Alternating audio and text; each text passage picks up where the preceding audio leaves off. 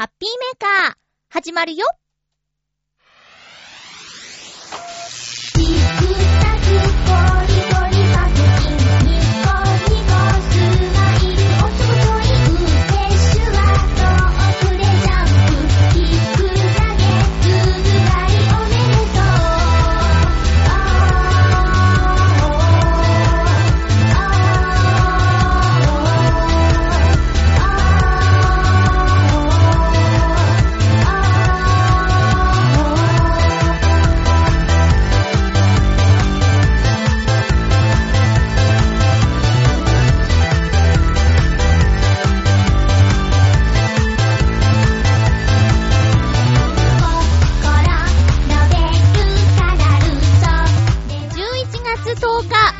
ハッピーメーカー。この番組は、ハッピーな時間を一緒に過ごしましょうというコンセプトのもと、ちょあへよ .com のサポートでお届けしております。先週の月曜日もなんか雨降ってた気がするんですけど、今週もちょっとお天気ぐずついてる中の収録ですね。最後まで1時間よろしくお願いします。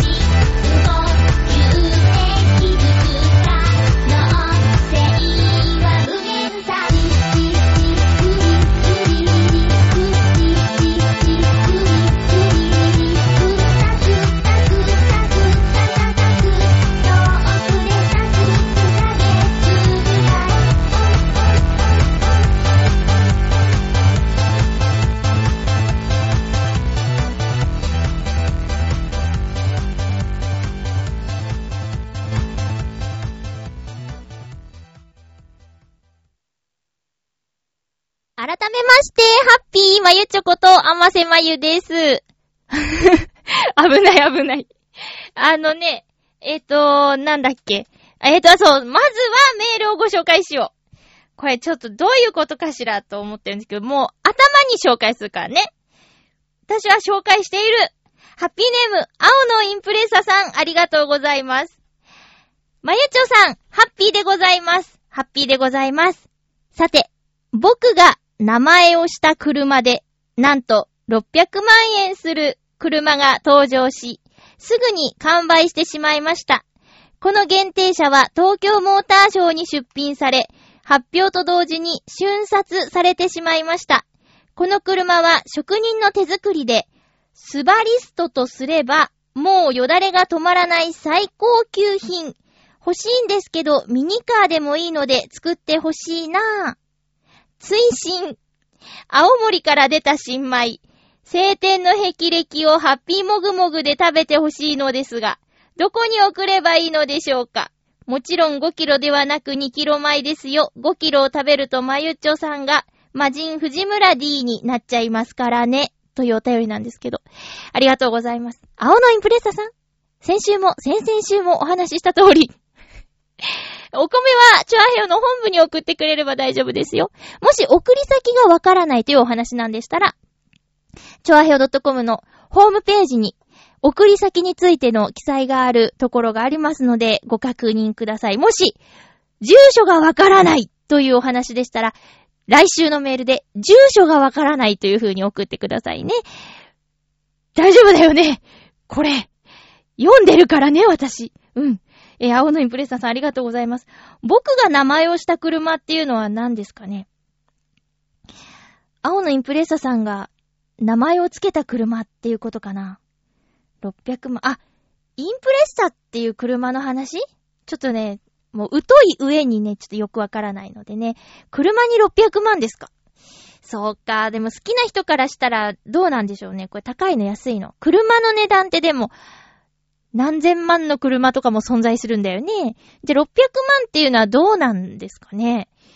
あの、釣りが趣味だっていうお友達がいるんですけど、釣り竿もね、もうすごいらしいね。凝っちゃうと。びっくりするぐらいの、え？その棒に？みたいなね。あ、でも棒だけじゃないか。あの、ぐるぐる巻く糸巻きの部分とかは、いろいろな仕組みがありそうだね。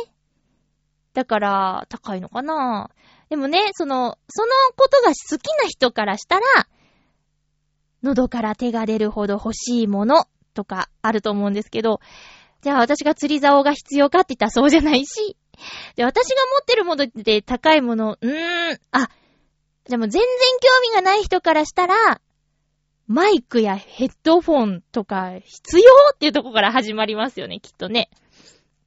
あと、録音機材とか、そういうのは、必要って言われちゃうかもしれないよね。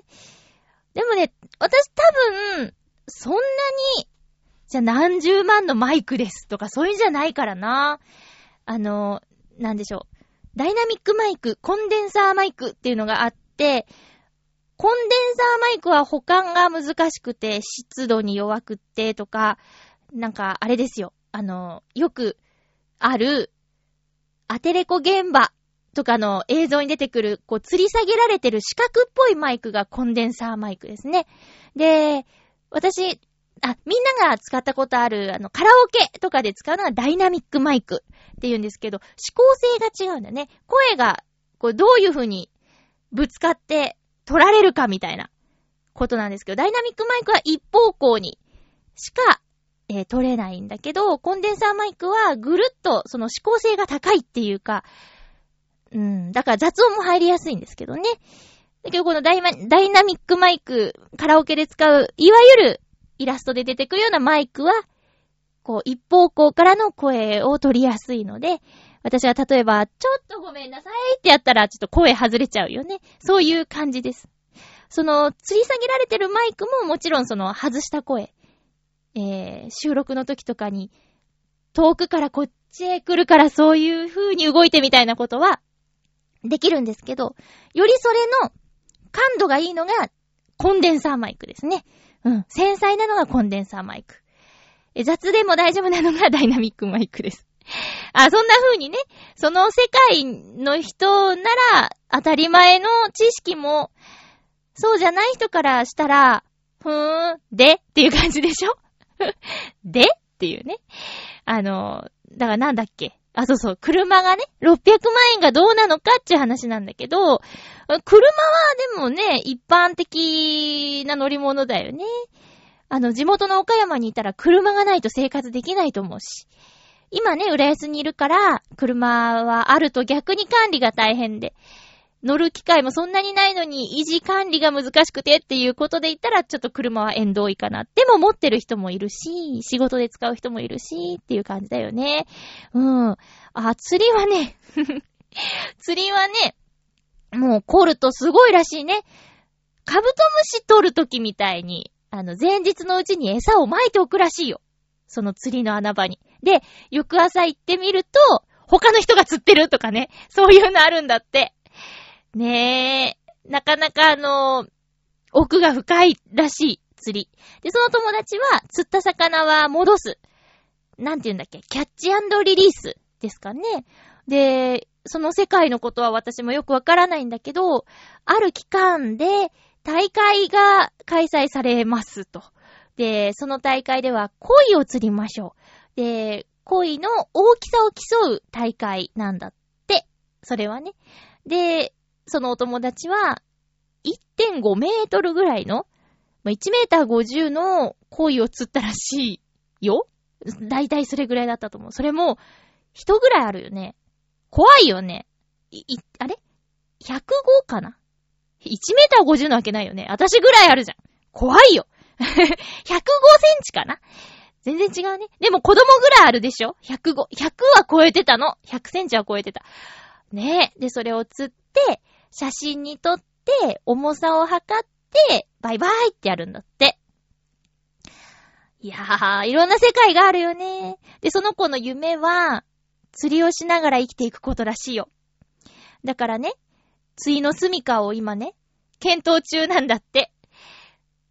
えっ、ー、と、第一候補は、琵琶湖周辺って言ってた。なるほどと思った。私が浦安に住み始めた理由も、ディズニーランド、まあ、当時はディズニーランドしかなかったから、ディズニーランドのそばに住みたいっていう子供の頃からの憧れ、まあ、夢かな？があって、それを叶えてのことだから、彼の気持ちわからんではない。というか、よくわかる。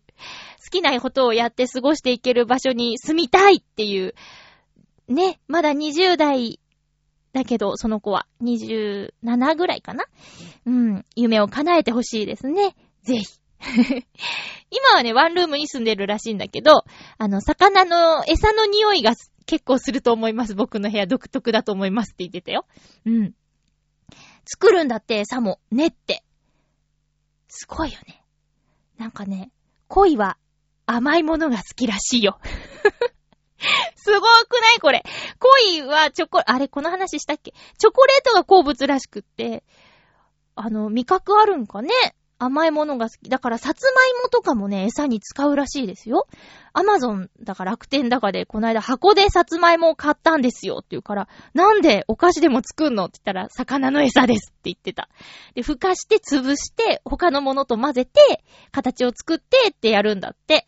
でもね、そのふかした芋が最近のご飯ですって言ってて、大丈夫かなと思って、どんどん痩せていくんだよ、その子。柿ピート野菜ジュースとさつまいもとどっちがいいんだろうね。どっちもどっちか っていう、えっ、ー、と、青のインプレッサさんからのお便り紹介しました。お米の件は伝わってるんですかね？あの、どこに送ればって、本部ですか？まゆちょさんですか？って聞かれたから、ぜひ本部にって先週も先々週もお話ししたんですけど、もぐもぐして欲しいっていう風になっちゃって、あれじゃあそれ、どっちじゃなくて、ねえ。あれっつって。え、どっちって聞いてたよなと思ってね。うん。どうしよう。これ来週も来ちゃったらどうしよう。ちょ、みんな承認になってね。言ってるよ、私。ねえ。インプレッサさん、もう時間メールしちゃおうかな。放送でお話ししました通り、つって。伝わり、伝わってますでしょうか？ってメール、もう来週も来たら時間メールするね。うん、そうする。ね。ということで、じゃあコーナーいきますよ。ハッピーもぐもぐ続けてます、このコーナー。えっ、と、今回はもぐもぐしますよ。富士屋チョコチップクッキーカントリーマーム焼き安納芋。さっき芋の話したな。そういえば。えっ、ー、と、カントリーマームだって美味しいのに、この、芋っていうね。さつまいもでも美味しいのに、安納芋です。安納芋って、甘みがより強いやつじゃないですか？焼き安納芋。えっと、あ電子レンジなどでちょっと手を加えて焼きたての美味しさだって。ですよね。もうそのままいっちゃいます。あ、残りはもしかしたらチンするかも。さて。あ、久しぶり。あ、いい匂いだこのクッキーは作れないもんな多分ね。よし。いただきまーす。うーん、いい匂い。うん。うーん。うーん。うーん、おいしい。うーん、おいしい。ちゃんとチョコチップも入ってるんだね。ちゃんとチョコチップも入ってて、んで、お芋の、ああ、焼き、焼きっていう感じも出てるよ、ちゃんと。うん。ふかしてる感じじゃなくて、焼いてますっていう感じが、ちゃんとわかる。美味しいです。あー、でもこれ焼い、焼いてる感じがより一層引き立つのは、温めた方がいいよく、書いてある。うん。美味しい。美味しいだって 美味しいです。外れないね。カントリーマーム。あの、いろんな種類出てるよね。やっぱり、ちょっとね、お高いし、しょっちゅう買うものではないんですけどね、あの、カントリーマームって。差し入れとかに持っていくと、だいたい外れなく喜ばれるかなっていう感じはありますね。皆さんもし見かけたら、カントリーマーム焼き安納芋。ぜひ買ってみてください。5枚入りでね、100、1230円だったかな？うん。コンビニで買いましたよ。以上、ハッピーもぐもぐのコーナーでした。続きましては、ハッピートークオノマトペ。そう。今日のテーマは、メラメラです。メラメラ。行きましょう、メラメラ。ハッピーネーム。久々な気がするな。七星さん。いや、毎週いただいてるんだけどまゆっちょハッピー、ハッピー。メラメラというと思いつくのは何かが燃える音ですかね ごめんごめん。カントリーマームが えー、何かが燃える音ですかね思い出すのは、この前行ったバーベキューで、火を入れすぎたのか、火が強くなりすぎて、肉を焼くのに一苦労したことでしょうかそんなのとは関係ない歌を一首。関係ないんだ。バーベキューの歌じゃないんだね。メラメラと燃える心を胸に秘め、恋文つかみ、あなたを追うの。人間の心も燃え始めたらなかなか静まらないものだと私は思います。それでは。七星さん。メラメラといえば何かが燃える音ですね。バーベキューからの恋心っていうね。えー、七星さん今恋してるんですか？まゆちは恋バナが大好きですよ。ぜひ送ってきてください。大したアドバイスなんてできないですけど、ただ聞いてニヤニヤするだけです。この、恋文つかみ、あなたを追うのっていうのは何、手紙を渡すぞーつって追いかけてるっていうこと？それそのまますぎ？そのまますぎるよね。うーん。でもね、手紙書いちゃったってことは胸に秘めてないよね。もう出ちゃってるから、渡したい伝えたいっていうね。そんな感じもするね。いや、あのー、それは人それぞれかなって思うんですよね。なかなか静まらないもの。うん、熱しやすく冷めやすい人もいるしね。一度火がついたら、だから何に火がつくかだと思うんですよ。うん。あの、バーベキューの時のね、なんていうの？木炭とかさ、ああいうのは、火がつくまでは、時間がかかるけど、つきにくいけど、えー、一度火がついたら、なかなか静まらないですよね。ただ、紙なんて、新聞紙とか紙類は、火はつきやすいけど、あっという間に消えてしまう。ああ、なたの恋心はどちらですか？ねえ、そういう感じで何に火がつくかだよね。油に火がついちゃったらこれまた大変ですよ。ね。あれすぐ消えちゃうのかな？だから油に火がついて何かに燃え移っちゃった時ですよ。うん。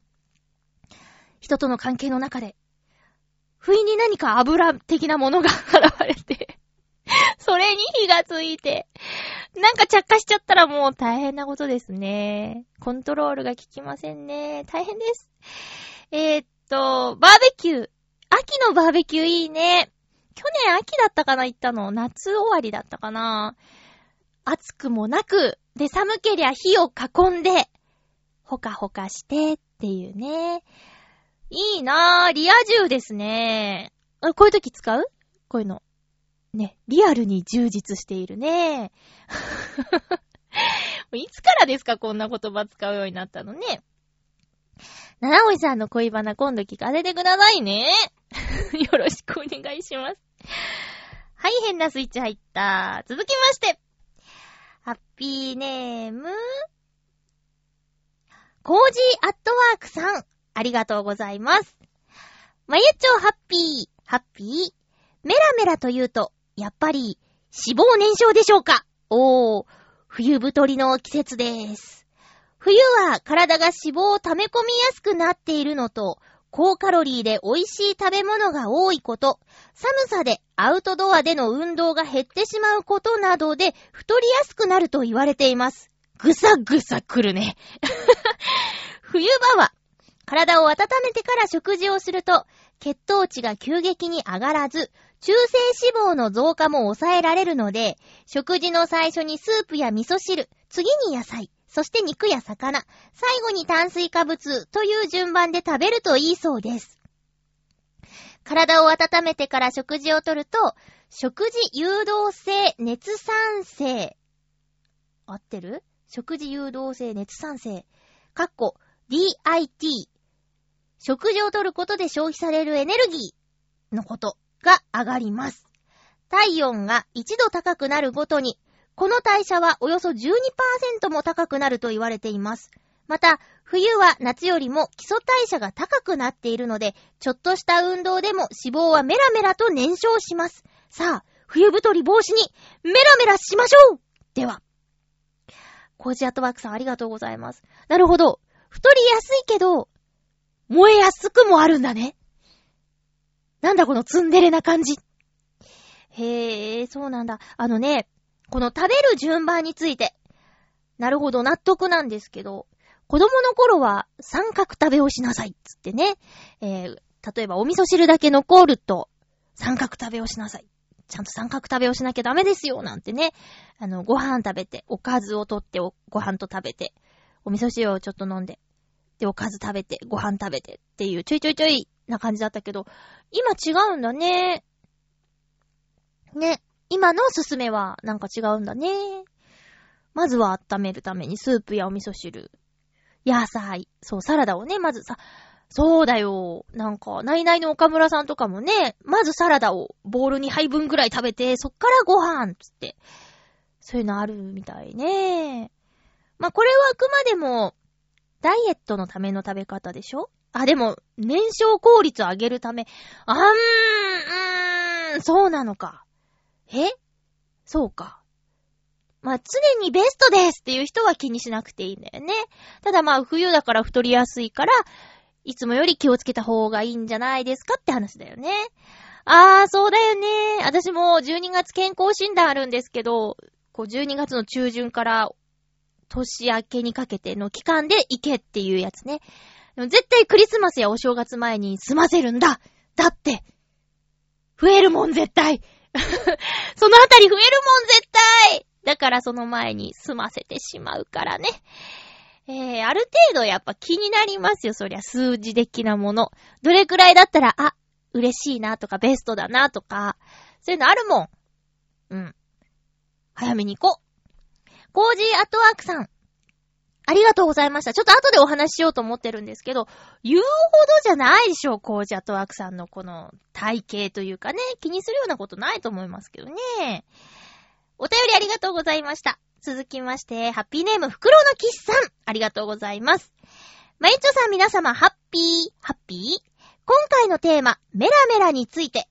私の場合、感情や衝動の表現として、メラメラが当てはまるような強い感情などを持つと、大抵は物事に失敗してしまいます、苦笑。普段のテンションが低いので、そこから外れてしまうと空回りになってしまうようです。反対に、徹底的に冷たく物事に対処できた時には、大概はうまくいきます。ということで、メラメラは、私にとっては警戒しなければならない気分ですね。それでは。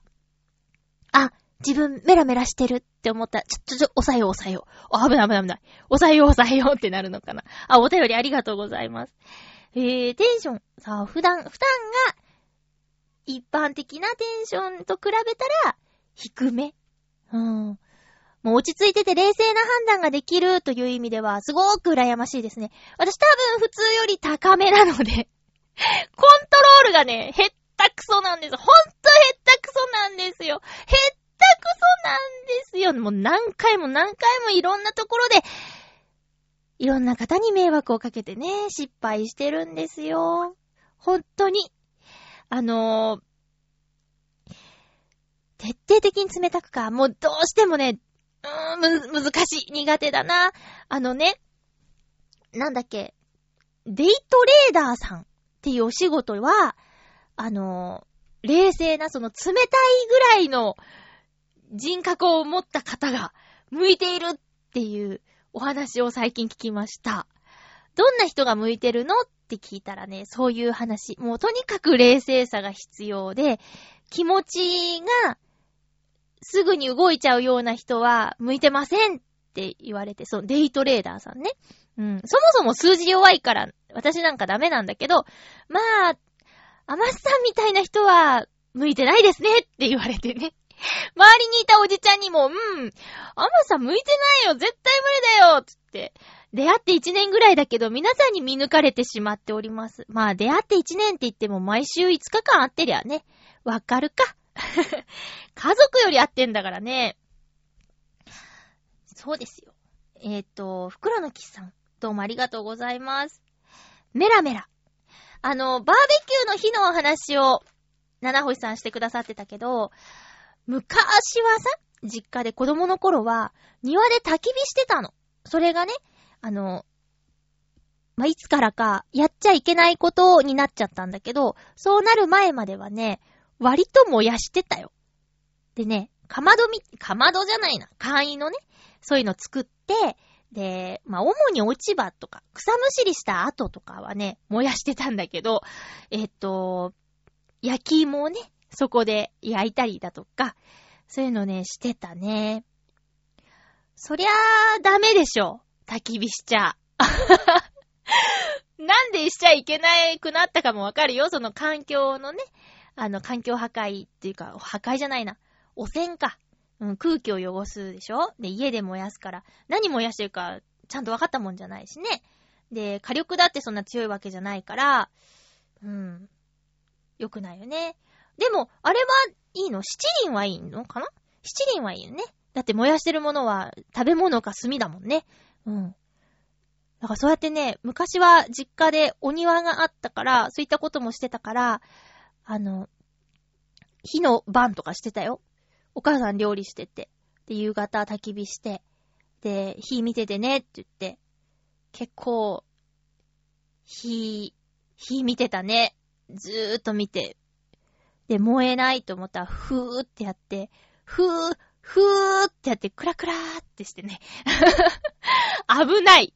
すごく危ない。そんなことしてた。そんな子供の時。だからメラメラって言ったらね、焚き火をしてて、それを、こう、見て、あっちとかね。くっさとかね。そんなの思い出しますね。子供の頃の夕方っていう感じ。実家を思い出す感じがします。あとはね、私に足りないものでもある。感情の話をするとメラメラが足りませんね。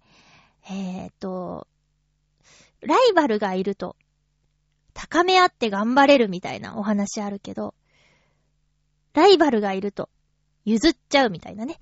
あ、あ、どうぞつって。そういうの、ダメだよね。根性がないっていうか、あの、闘争心とか、そういうものがね、欠けてるんだよね。争ってまでやりたいのかなとか、今完全にマイクから外れてたよね。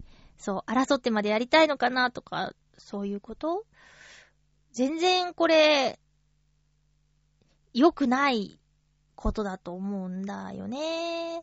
特に私が目指してた世界では、そんなこと言ってる人がね、第一線でずっとやっていけるわけもなく、案の定そうなってしまったんだけど、ある程度のね、蹴落としてまでとかそんなことはなくても、ある程度、いや、私がやるんだっていうようなメラメラ感がないとね。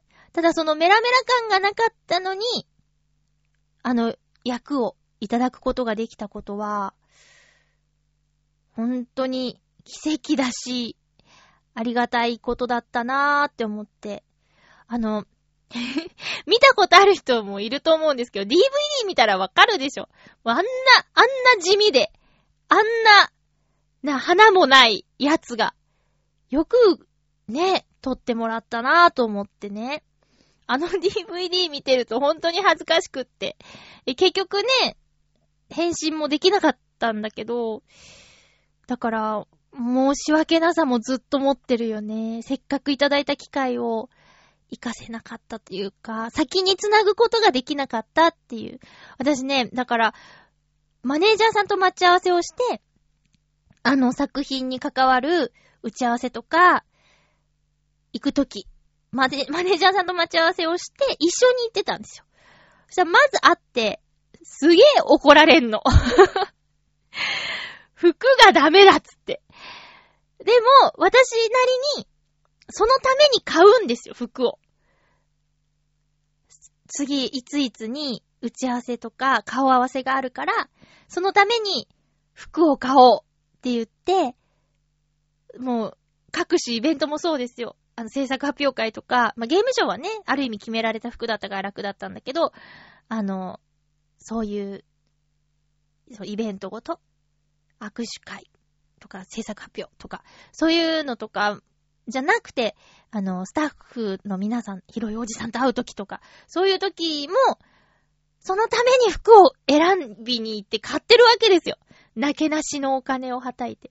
ただその服がことごとく、外れっていうね、もうね、最終的には店員さんに、飾ってあるこれくださいって言ってたからね、こ、これ、これくださいっつって 自分のセンスのなさに、もう、嫌気がさしてというか、ダメだ私と思って、飾られてるディスプレイそのまま、チャリンチャリンつって、ひらひらひらってお金が飛んでいくっていうね。結構大変だったよそういう、そういう時にもっとメラメラ感があったら別のやり方があったはずなんだよね。そういうおしゃれな人にね、もっと話を聞くとか、一緒に来てもらうとかね、そういうのができたはずなんだけど、足らんかったね。私には、ある程度必要なものっていう感じがします。でした。以上、ハッピートークのコーナーでした。えー、っと、どうしようかな。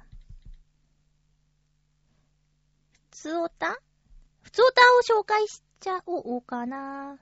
あ、うん、普通おたを紹介します。ハッピーネーム、コージーアットワークさん、ありがとうございます。まゆちょハッピー、ハッピー ?7 日まで浦安で行われた第1回ミュウミュウ展。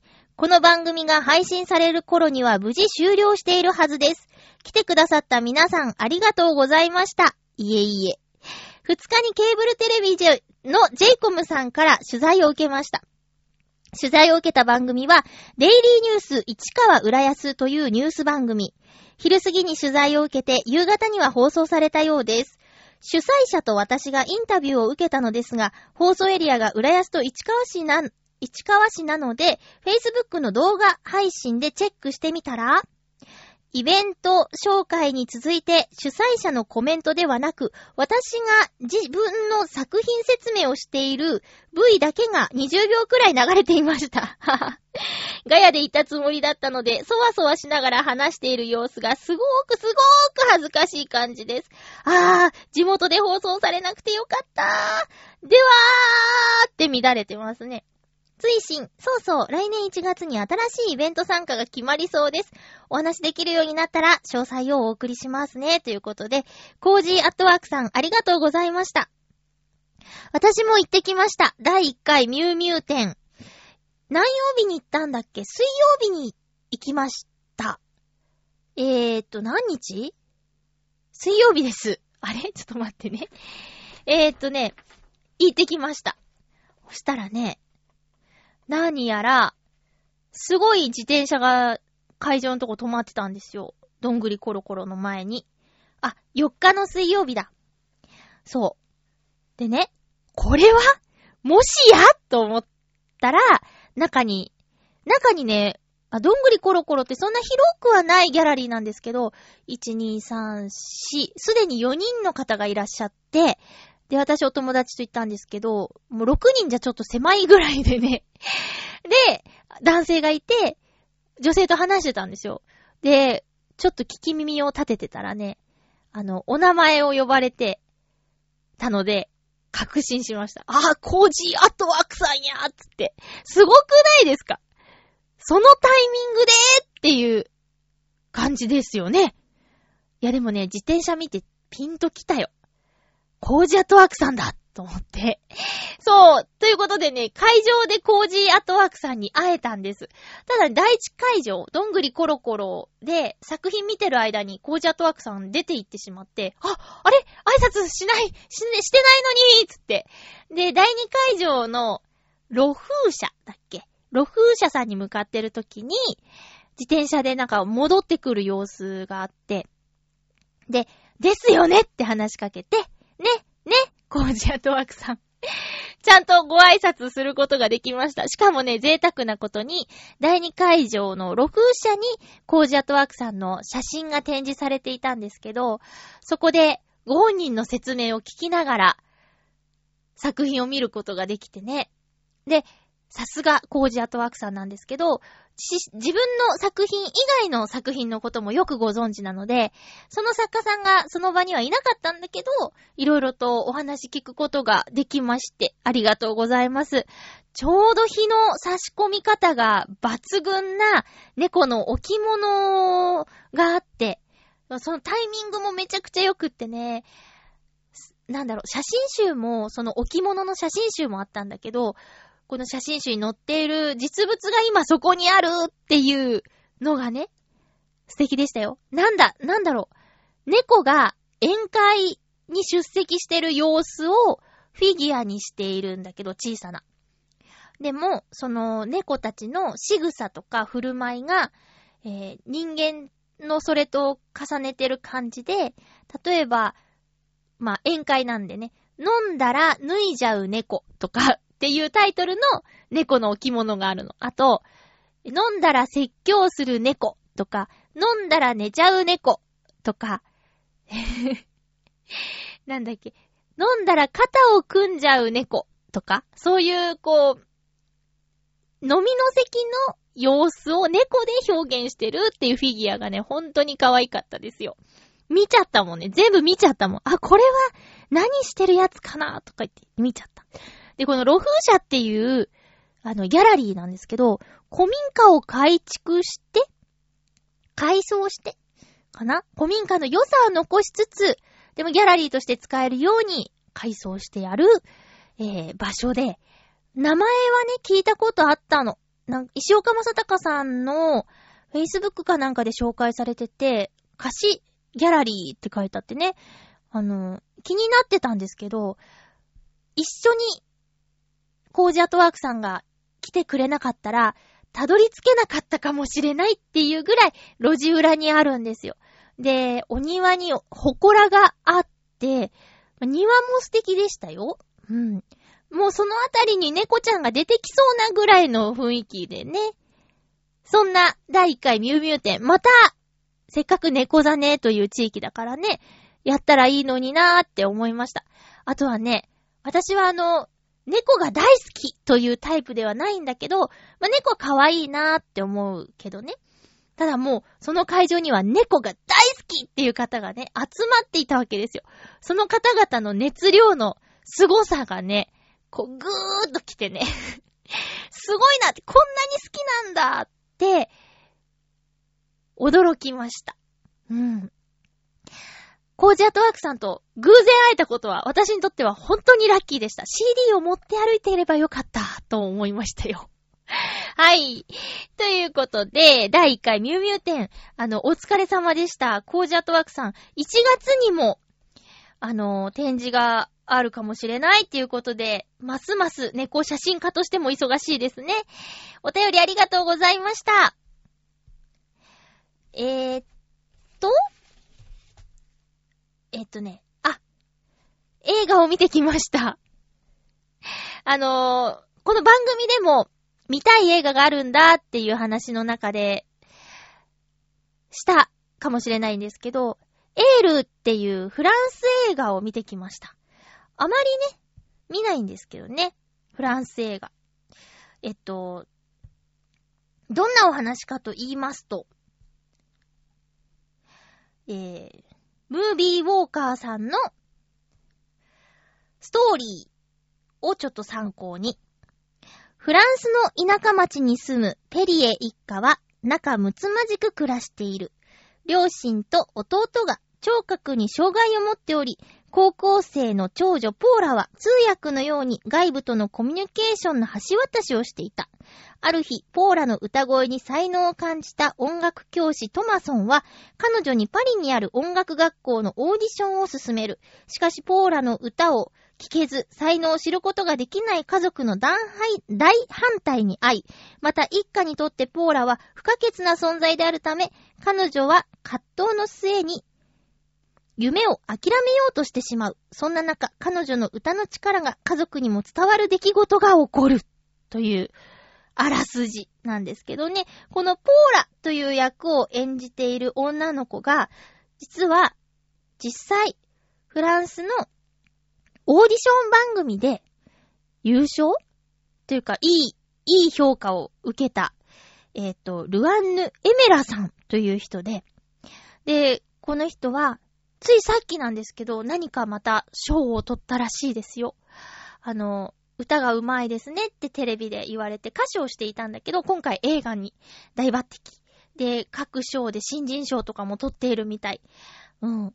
でね、その、田舎で牧場を営みながら、そう、両親と弟が耳が聞こえなくて、で、唯一耳が聞こえる彼女が学校通いながら家の仕事を手伝ったり、その牧場で採れたミルクを使ったチーズを売ったりとかする仕事もしながら、えー、っていう大変忙しい感じなんだけど、なんていうのかな。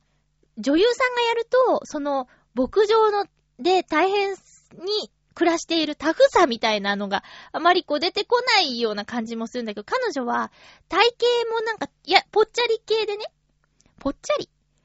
うーん、ちょうどいいと思うんですけどね。そのガリガリしてなくて、リアリティがあるなって思って、あの、牧場で頑張っていけるような体つきをしていて、で、声量もその体から出るものなんだっっていう感じがあって、で、私予告編でもう何回も予告編見て泣いてるんですけど、本編がね、やっぱ最近ちょっとアントマンでもあったんだけど、予告編が良すぎてっていうのがあって、あ、ただ、エールは、その、悪いって言うんじゃないんだけど、その、なんつうのかな、性的な表現がドストレートでね、お、おーってなっちゃって。おーっと、おー、そうか、おー、おーってなって、で、でもでも、やっぱり、いい、興味を持った、いい作品だった。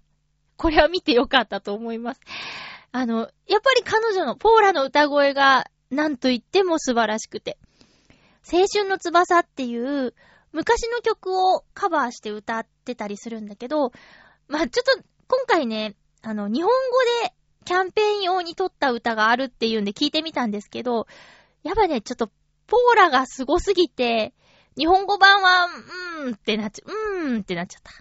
歌えたらいいなと思ったんだけど、やっぱね、あの、フランス語だからこそいい感じなのかなって思った。でね、これを、この映画は、サントラがすごく良くって、これ久々 CD 買っちゃうかもしれない勢いで、好きでしたね。ポーラの歌声ももちろんなんですけど、彼女が、そのトマソン先生率いる合唱団に入るわけですよ。で、そこのみんなの歌も良かったし、あと、何気ない日常の BGM もすごく可愛くて、好きでしたね。で、この曲はその家族愛ももちろんあるんだけど、恋愛、思春期の女の子の、えっ、ー、と、心の動きみたいなやつも結構描かれてるので、そういう意味でももう見応えがあったなって。で、私は、この作品の中で、いろんなキャラクターが出てくるんだけど、一番好きなのはトマソン先生です。トマソン先生をずっと見ててもいいぐらい、このエールという映画の中でのトマソン先生はね、私の知ってるキャラクターランキング10位以内に入るぐらい魅力的なキャラクターですね。最初の印象は、何もって思ったんだけど、だ、そっからだんだん、トマソン先生ってなるから。予告見たらトマソン先生出てくるんだけど、でもあんなに存在感がある役だとは思わなかったですよ。最後の方のシーンで、トマソン先生が着てる服とかにもね、ちょっとキュンキュンしちゃうからもし映画を、エールを見に行く機会があったら、ちょっとマソン先生も見てほしいな。もちろんポーラも可愛いんですけどね。うん。そんな映画エールを見てきました。今もう公開されてる映画で2つ見たいのがあって、モズ。モズはテレビでやってた連続ドラマの完結編らしいですね。うん、ずっと追いかけてたダルマーって呼ばれてる犯罪者の役をビートたけしさんがやるっていうことでね、あらら、そうなんだっつって言われてみれば、あの、モンタージュ写真というか、モンタージュと似てるかもしれない。あとこのモズには、はっちゃけた長谷川博樹さんが出てきます。はっちゃけたっていうか、まあ、犯罪者ですね。犯罪者でちょっと、あの、テンションがすごく高い、長谷川ひろひろきさんが、なんだっけ、チャオーとか言っちゃうんだよね。うん。チャオーはあれだね。バオデモカのヨッシーさんが最後、チャオーって言って別れますね。チャオー流行ってんのかな？あとは、さよならの代わりにっていう映画も見たいですね。これは、あの、なんだっけ。えっと、最高の、なんだっけ。最高の、待って。ちょ、男性同士で、そういう自由奔放な人が、介護必要な人のお世話をしていく中で芽生える友人関係みたいなやつがあったんですけど、それの女性同士バージョンかなっていう、とりあえずの印象があって。うん。で、これもね、またその男性同士のもなかなかグッときたから、女性同士になるとまたまたグッとくるのかもしれないと思って、もう映画館には泣きに行きます。泣くとスッキリするしね。えー、さよならの代わりにガキになってますよ。ですね。あれ？ちょっとね、読めないメモが ある。けど、まあ、いっか。えっ、と、映画は、うーん、そんな感じなんですけど、今期ね、見てるドラマ。えっと、コウノドリと、下町ロケット。これがね、ドハマりしています。両方とも。中でも、ちょ、もう、コウノドリはもちろん、あの、松下まゆちゃんがとっても可愛いなと思って見ているんですけど、あの、下町ロケットの、殿村さんという経理部長役をやってる、あの方は落語家さんなのかな？下町ロケット。そう。その、殿村さんっていうキャラクターが、本当にいい人で、で、さっきもね、第4話を見てきたんですけど、4話の殿村さんも素敵でした。なんかね、ここぞという時にビシッと決めるんですよ。うん。あれ？ちょっと、下町ロケットのホームページで名前が見れないよ。なんて言うんですかね。元銀行員なんだけど、あの、会社が好きになって、結局銀行を辞めて、その、町工場、佃製作所の人になるんですよね。あ、立川談春さんです。ね。うん。いや、これ下町ロケットはね、追いかけてでも見てほしい。で、どうやら次の第5話で、とりあえず、なんとか編終了らしい。ロケット編か。ロケット編終了みたいな。だからまたあの、まあ、1から5もぜひ見てほしいんだけど、6話以降はまた仕切り直して別の話になるんだと思うし、小説もね、下町ロケット2なんていうのが出てるから、これもどんどんやっていけるんじゃないかなと思って。で、つくだ製作所っていう会社がね、すごくいい会社でね、こんな会社あるのかなっていうような 会社なんですけど、なんだろう、なんかね、ほんとスカッとするんだよね。で、特に第4話は、あの、レギュラーで安田健さんが出てんだけど、えっと、ゲストキャラクターというか、まあ、これからも出てくるのかなあの、残念王子しげさんが 出ててね、一緒のカットは、ちょっと歩くぐらいしかなかったかな。やり合うシーンはなかったんだけど、その辺もウハウハしながら見ちゃう。あと、下町ロケットが好評だから、安田健さんの、こう、表、な、認知度も、知名度も上がるかなーって思って。で、そんな、安田健さんの主演の映画も、あるよねもうすぐやるよねえっと、なんだっけ安田健さん主演の映画。脇役人生を生きているっていう俳優さんの役をやるんだって。で、その予告編をね、こないだその、エールを見たときに、見たんだけど、安田健そのものみたいな感じの予告だったよ。あ、俳優亀岡拓司っていうタイトルの映画ですね。えっと、安田健俳優亀岡拓司で待望の映画主演。でも役どころは脇役俳優って書いてあるよ。それもね、見たいですね。いつからだろう。うん。いつからかな？あ見たい映画がいっぱいあります。まあ、家で、ビデオとか、ビデオじゃない、DVD 見るのもいいんだけど、やっぱ集中力が全然違うよね。うん。だからやっぱ映画館好きですね。あの独特の感じが。あれ、いつからか書いてないや。これ面白そう。見たいやつです。っていう感じかな。うん。見てるドラマ、そんな感じですね。ね、ああ、そう、コウノドリは、コウノドリと下町ロケットは夜勤から帰ってきたら、まず見るあの、夜勤だから夜のドラマをね、夜見れないんですよ。だから録画して、翌朝、はは、早く見ないとって気になる気になるって帰ってきて、見るんですけどね。うん。でもそれぐらい続きが気になるドラマって前期はなかったから、今期はその二つはすぐ見たいやつで見てますね。うん。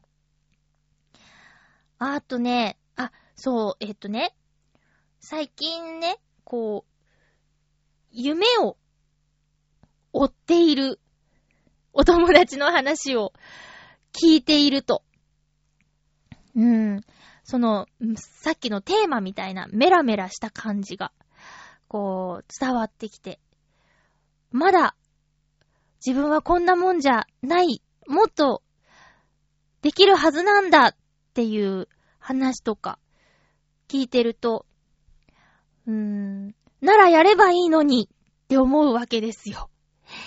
そんなに熱い気持ちがあるなら、やったらいいのに。って思うことがありまして。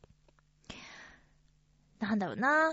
その人によってね、こう、睡眠時間は長くないと、他に影響が出ちゃうから、できないとか、その働きながら夢を追うことの難しさとかはあるとは思うんだけど、でも、それって、どれくらい、そのやりたいことがやりたいのか。夢、うーん、なりたいものややりたい仕事に対して、どれくらいの気持ちがあるのかで、変わってくるって思うんですよね。それはね、まあ、自分、私は、うーん、すごく中途半端で、本当はもっと頑張った方がいいんですよ。それもわかってる。あとは、その、りょうたくん。ノートノーツの相方のりょうたくんは、働きながら、朝活と称して、出勤前に起きて、少しでも音楽を作っているっていう人が身近にいたりするから、その夢を話してくれたお友達のことは、うん、もったいないなーって思うんだよね。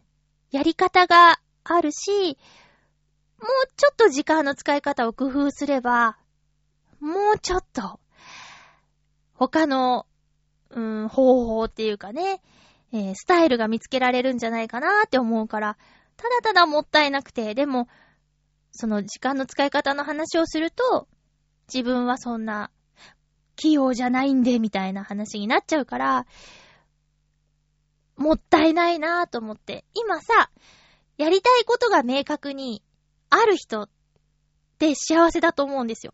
やりたいことがわからない、何をしたらいいのかわからないっていう人が多い中で、自分はこれがやりたいんだっていうものがある人って、幸せなのに、せっかくそのやりたいことがあるのに、それをできないでいるっていうのがね、ほんともったいない、もったいないですね。頑張ってほしいなーって思ってますよ。頑張れ 頑張れ頑張れあれ？頑張れ頑張れそんな歌が 入っている。